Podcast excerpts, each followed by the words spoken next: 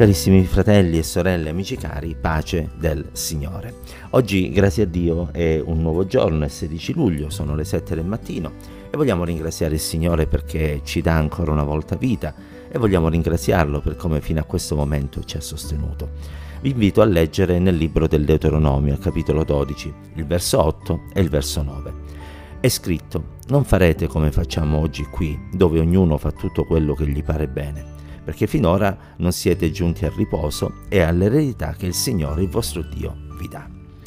C'è mm, una serie di insegnamenti che possiamo trarre, ma permettetemi, per quanto mi riguarda, di evidenziare un aspetto, e cioè un prima e un dopo che in questi versi viene messo in evidenza. Il prima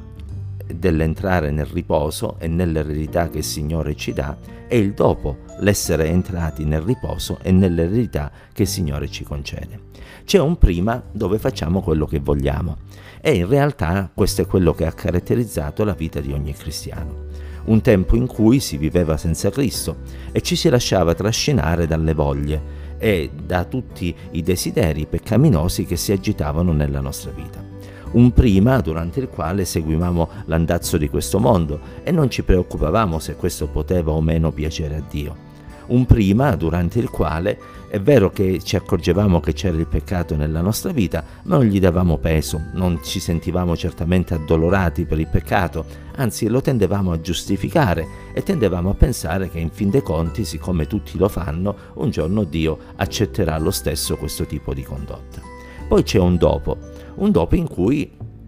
non possiamo più fare quello che ci sembra bene di fare, ma dobbiamo cominciare a fare ciò che sembra bene alla parola di Dio di compiere. E questo è possibile proprio attraverso l'opera della grazia che ci fa entrare in una nuova dimensione. La nuova nascita, la rigenerazione, in fin dei conti consiste in questo, una radicale trasformazione della nostra vita e un rinnovamento della nostra mente che non si muove più secondo gli istinti, ma secondo le indicazioni della parola di Dio. E allora se è vero che prima di convertirci al Signore pensavamo che tutto fosse lecito, tutto fosse giusto, tutto fosse possibile, è altrettanto vero che dopo abbiamo imparato a discernere tra ciò che la parola di Dio definisce peccato e quindi illecito e ciò che invece la parola di Dio definisce come giusto e buono secondo la volontà del Signore. Le prime cose, il peccato, lo abbiamo messo da parte e quando esso bussa alla porta del nostro cuore sotto forma di tentazione,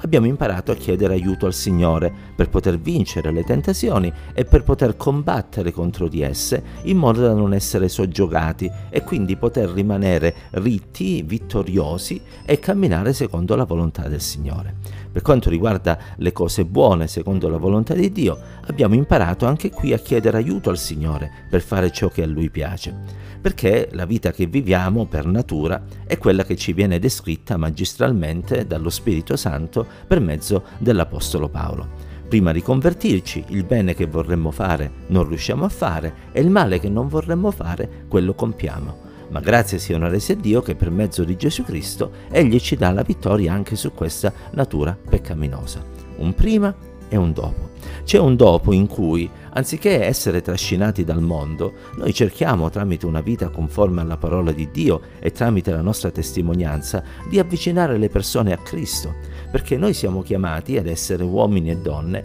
che sanno andare controcorrente rispetto alla corruzione che c'è intorno a noi e illuminare per mezzo della buona testimonianza la vita delle persone affinché possano vedere che c'è qualcosa di diverso, qualcosa di migliore, qualcosa di più oh, meraviglioso di quello che stanno vivendo, e cioè una vita vissuta con Gesù.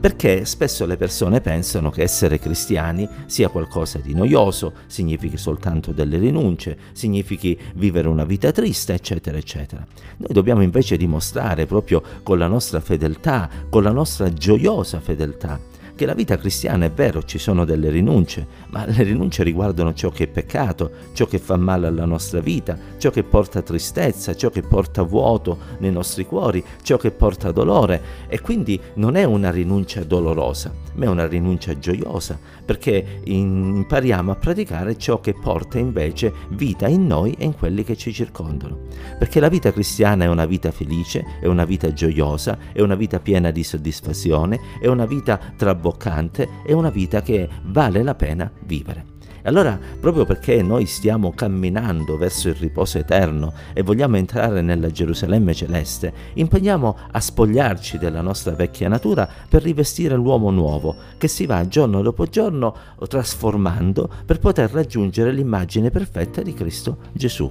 La nostra meta è quella, il nostro scopo è quello, e non perché ci è stato imposto dall'alto semplicemente, ma perché abbiamo capito che persona migliore, più bella, più amabile del nostro amato Salvatore non c'è. E allora perché non aspirare ad essere come Lui? Perché non permettere allo Spirito Santo, alla Sua parola, di cambiarci in modo tale da comportarci come Lui si è comportato? Coraggio, fratelli e sorelle, deponiamo ai piedi del Signore tutte le nostre fragilità, le nostre debolezze e permettiamo a Dio di modellare l'argilla della nostra vita, affinché tutti possiamo essere dei vasi, dei vasi che onorano il Signore, attraverso i quali Egli possa dissetare quanti ancora vivono lontano da Lui e sono alla ricerca della verità e della vera vita. Che la grazia, l'amore, la presenza, la benedizione di Dio ci accompagni ancora oggi. Dio sia con tutti quanti noi.